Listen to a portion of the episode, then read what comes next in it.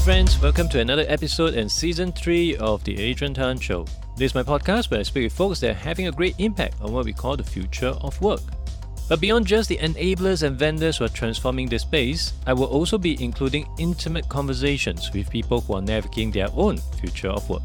They have successfully transitioned and pivoted to new careers, and I hope to distill their ups and downs in their unstructured journey so the rest of us can learn from their best practices.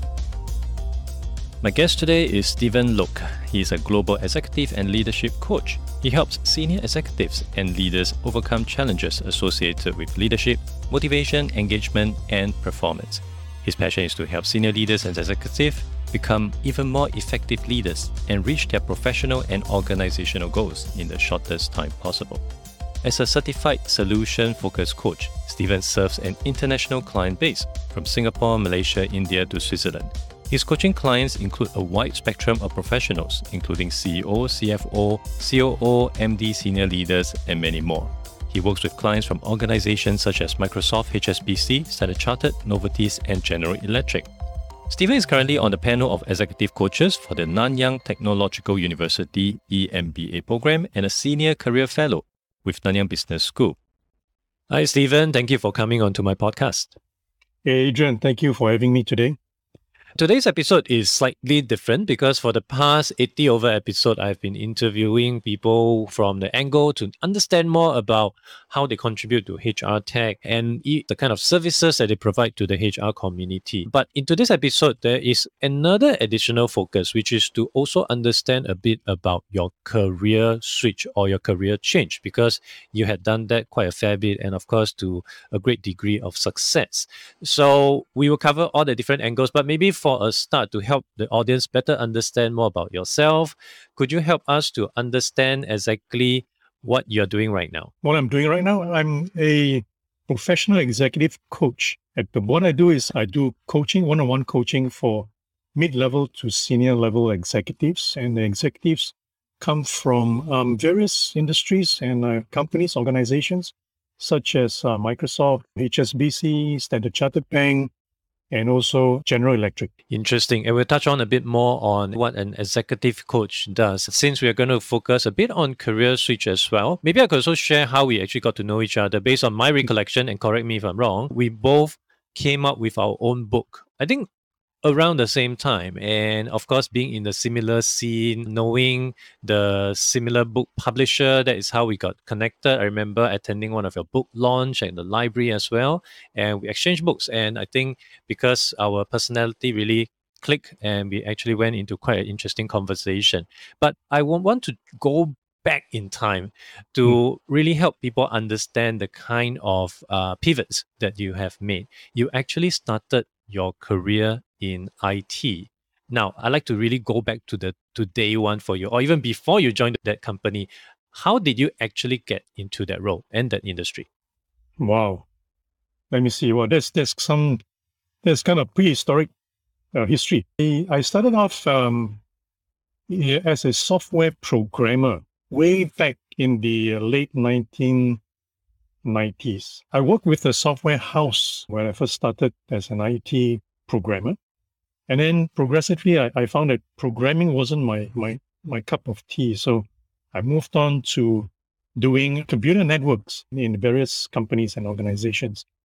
And my career just took off from there. Slowly, I, I climbed the ladder in, in some of the organizations. And then eventually, I got to the regional leadership level in my last company, my last corporate job. The last corporate job was from year 2000 to year 2012, end of 2012.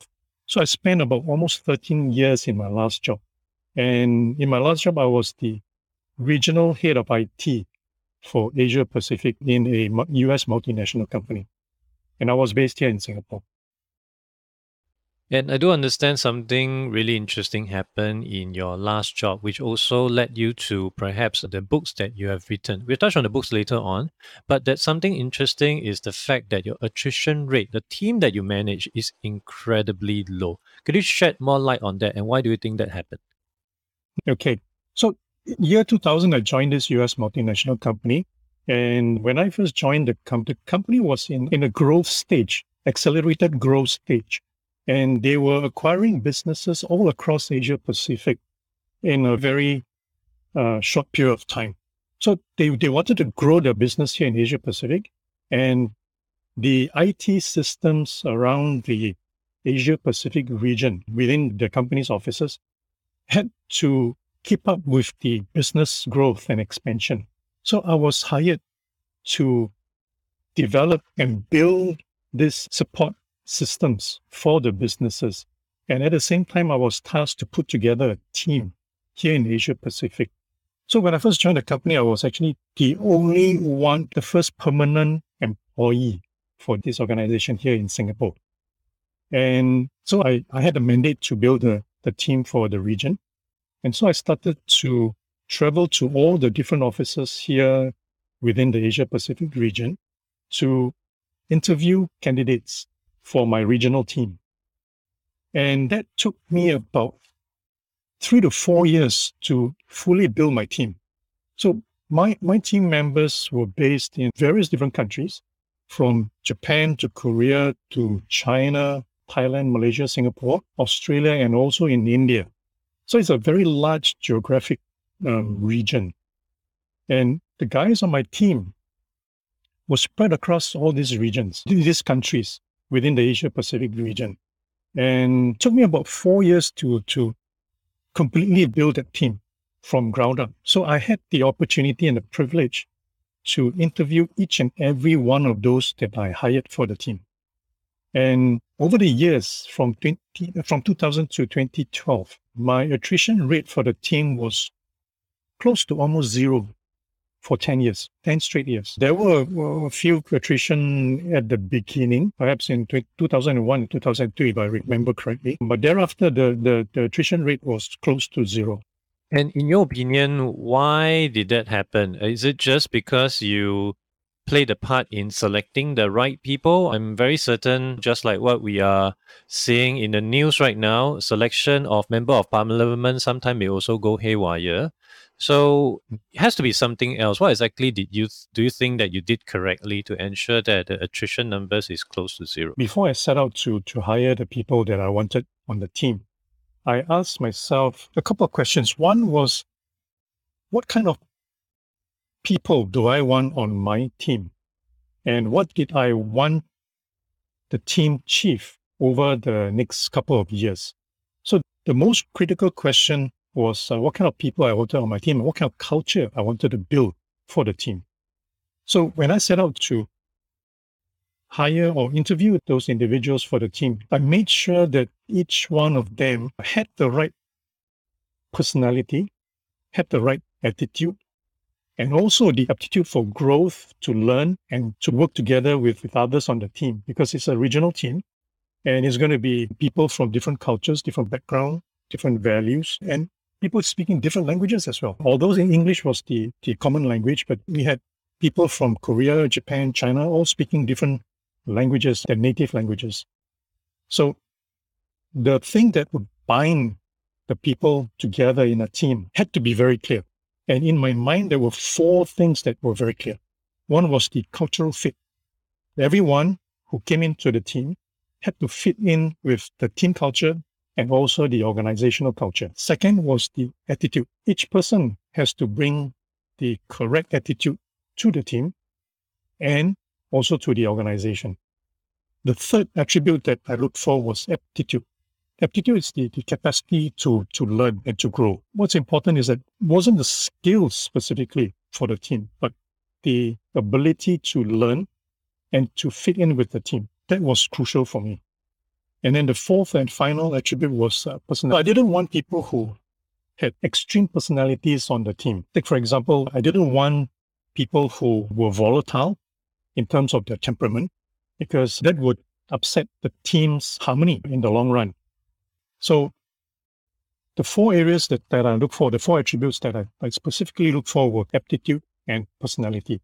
So, all of them had to fit or meet the criteria that I set up um, for each of the individuals for the team, the regional team. The next part of your career trajectory, which of course is when I got to know you, where you became uh, an author as well as a trainer on helping people to become great interviewers. So, could you help us to understand maybe what motivated you to jump into this? When I was working with this, this company, 2020, 2012. At the end of 2012, I was actually retrenched. And so when I was retrenched, I was deciding whether to go back to the corporate world, find another job, corporate world, and do the same thing, or to do something different. And I decided that, hey, I, I didn't want to do the same thing again because I've been in the IT function for over 20 years and I wanted to see some changes. And at that point, I was thinking, what what could I do?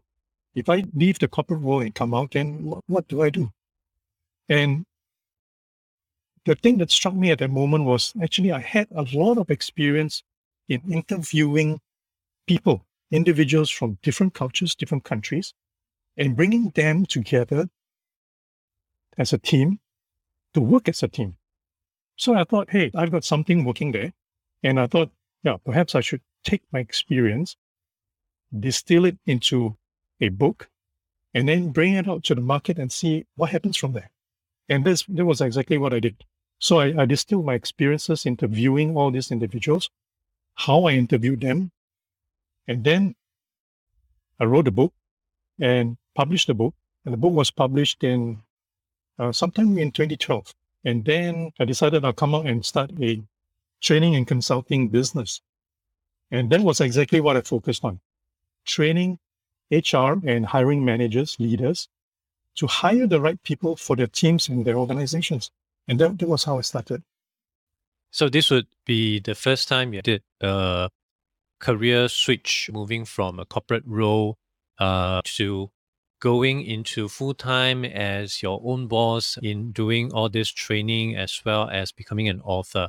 Could you walk through that early part of the journey? What are some of the common challenges that you came up with, the pitfalls that, in hindsight, things that you could have easily avoided so that the audience who are listening, who may have the same inclination to go into doing their own thing, can better learn from your best practices? The first time when I pivoted, to be very honest, was at a total loss. I didn't know what I was doing actually. I've never started a business on my own, didn't know what to expect, uh, didn't know what to do.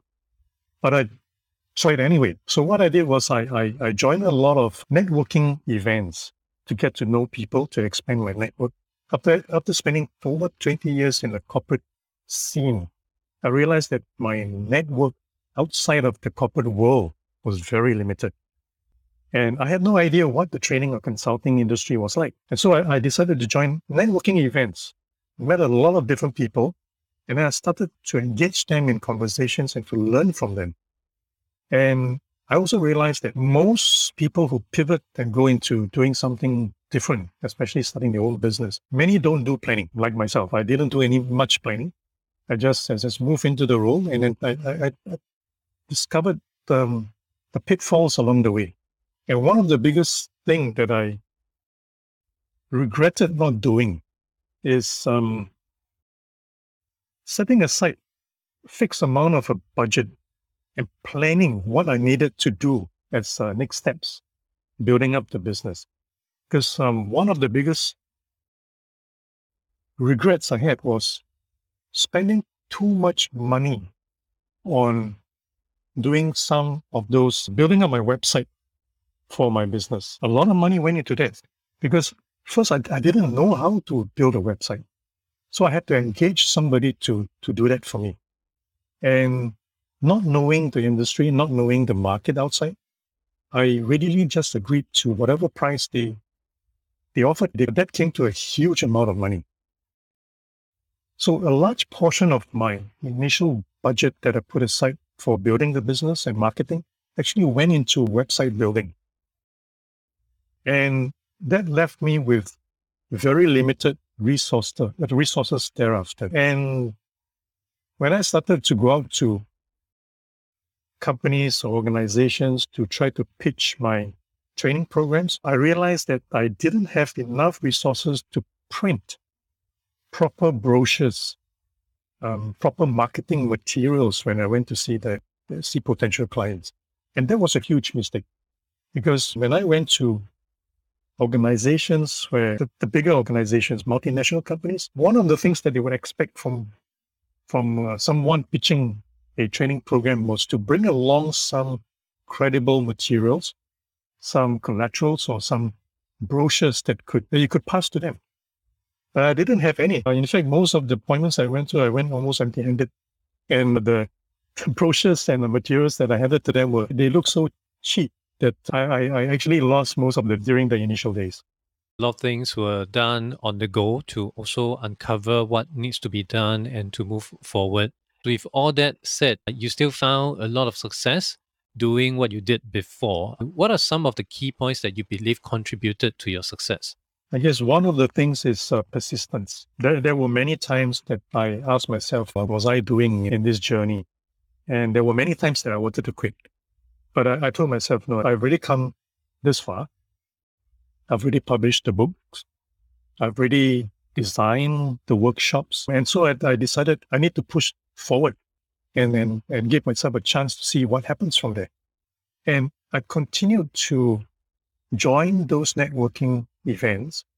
And during one of those networking events, I met someone and we hit it off. We got along very well together. And we exchanged our, our, our business information. And the that lady that I met during this event, she found out that I was actually doing training and hiring, uh, training hiring managers. And she told me that you know she has a friend who is actually looking for a trainer to to do a workshop for the, their hiring managers and their HR um, leaders as well. So she introduced me to a friend who was working in this multinational US multinational company, and I met up with this contact in this company, and I managed to clinch that first deal and it was with a US multinational company. And they signed up for the first workshop, went very well. And then subsequently, they decided to sign up more workshops with me. So that was how it, it took off. Uh, it started with one, one successful client, and then that led to the next one, and then the next one, and, and, and so on so, and, and so forth. So from that one single meeting with this lady at the uh, networking event, it led to the first opportunity. And that first opportunity landed me uh, a few more other opportunities with various different multinational companies. So over the years, I spent about five years doing the, the workshops, the training. And over the five years, I managed to clinch several deals with various different multinational companies. So I, I count I count Coca Cola as one of my as one of my um, clients, including companies like which is a pharmaceutical company as well. So over the last over the five years, I, I managed to build up the business and clinch a couple of pretty good deals. So it's really a look at what persistence can bring for you if you just continue to put one foot ahead of the other and if you believe in the process, good things will come along. Now, uh, with that, I'd like to accelerate a little bit because all that are actually in past tense because you have since moved away from training on interviewing skills, etc., to become an executive coach. How did that realization come about and why did you decide to make the change? I stumbled upon coaching actually sometime back in 2017. I was looking around because the training industry is a very saturated one. Uh, lots of competitors out there um, doing the, the same things. Most of them can do um, the same things that I do. So I decided that it was time to move on and to do something. Plus, uh, training, conducting training for organizations can be a very tiring endeavor. So I decided to explore around and look around and see what else I could do.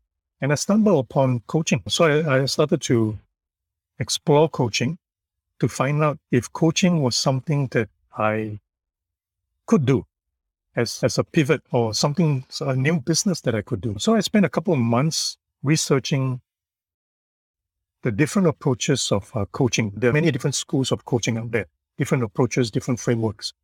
So I spent a bit of time exploring the market to see what kind of coaching was really out there. And then I stumbled upon this particular approach called the solutions focused approach.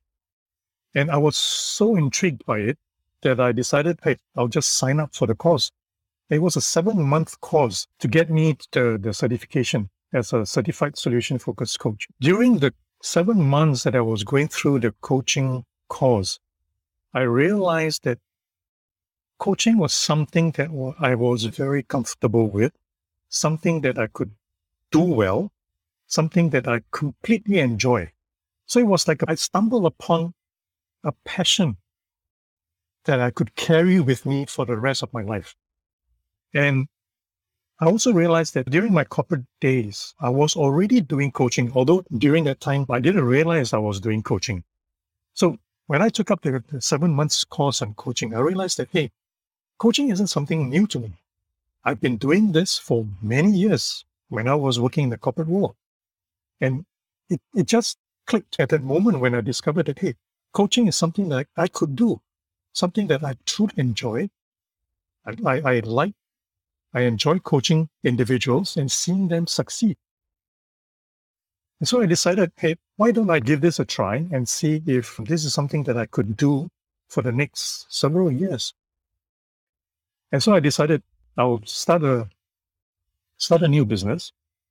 And just as about as as I was about to start the new business in coaching, the uh, pandemic hit, COVID pandemic hit, and that was just the beginning of 2018. And I thought, wow, with the pandemic, then it's going to slow my my my acceleration in in this area.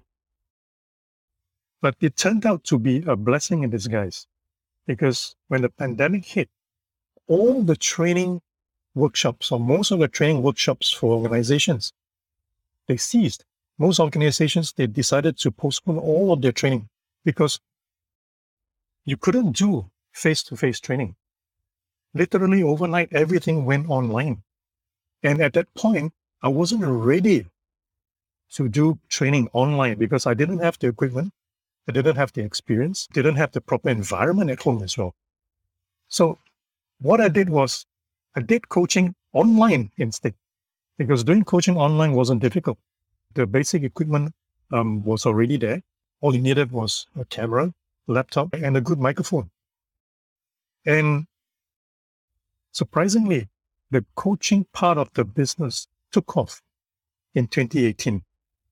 And that has not slowed down ever since. So for the past two years or so, I've been doing most of my coaching online.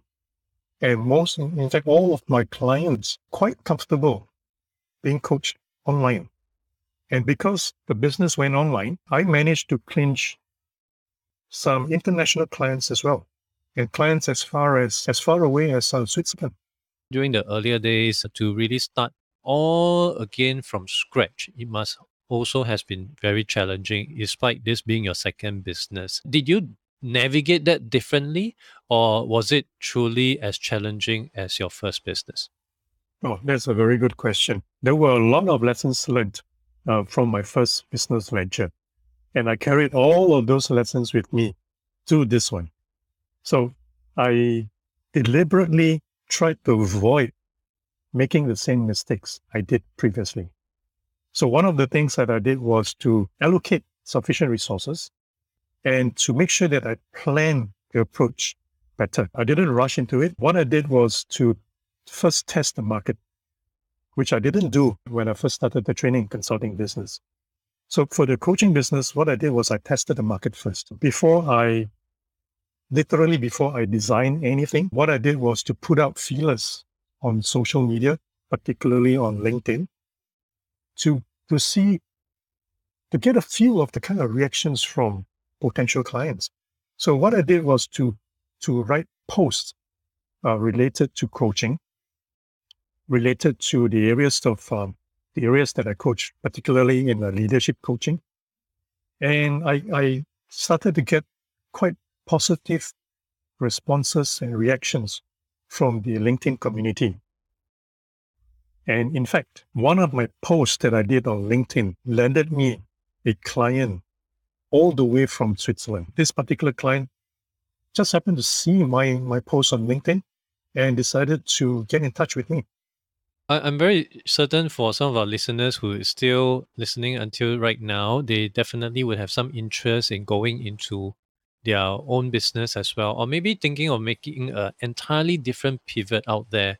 So, for any newbies out there, what, what are some of your advice that you have for them? What are the three key things that you believe they should really start thinking about working on if they truly want to make their own career switch? The three things that come to mind are one, you need to be clear about what you want to achieve. Clarity is very important. That's crucial. Because if you're not clear where you want to go, then anything you do will never get you there. So first get really clear about what your goal is. Where do you want to go? Because once that is very clear to you, most of the other things will fall into place almost automatically. So first, get clarity. Second is to chart your path towards that goal. What do you need to get to help you get to that goal that you have decided to achieve? So you need to talk about, you need to think about the resources that you have, the networks that you have, and the support that you can get on during your journey towards your goal. And one of the su- most important support that you must get, in my experience, is your family. Without your without the support of your family members, that journey can be a lot more tougher. So you can get support from friends, you can get support from your peers, but the most important support that you need will be from your immediate family members. So in, in my case, I needed the support and the agreement of my wife. Because if my wife doesn't agree with the kind of journey that I'm embarking on, then that will make my journey a lot more difficult, a lot more tougher. And the third thing would be the resources that you have. You need to be sure to be clear about the kind of resources that you have today. What are the limits? What are the lines that you cannot cross? So if, if let's say, for example, if you have $5,000 that you have put aside for this, for this business that you have, then you need to make sure that whatever you do doesn't bust this $5,000 budget. So you need to plan properly. You need to be, you need to be, you need to be sure how much resources you have today and how far can you go with this amount of resources. So in my case, what I did, it was very clear for me that coaching was the way that I wanted to go because it was a passion.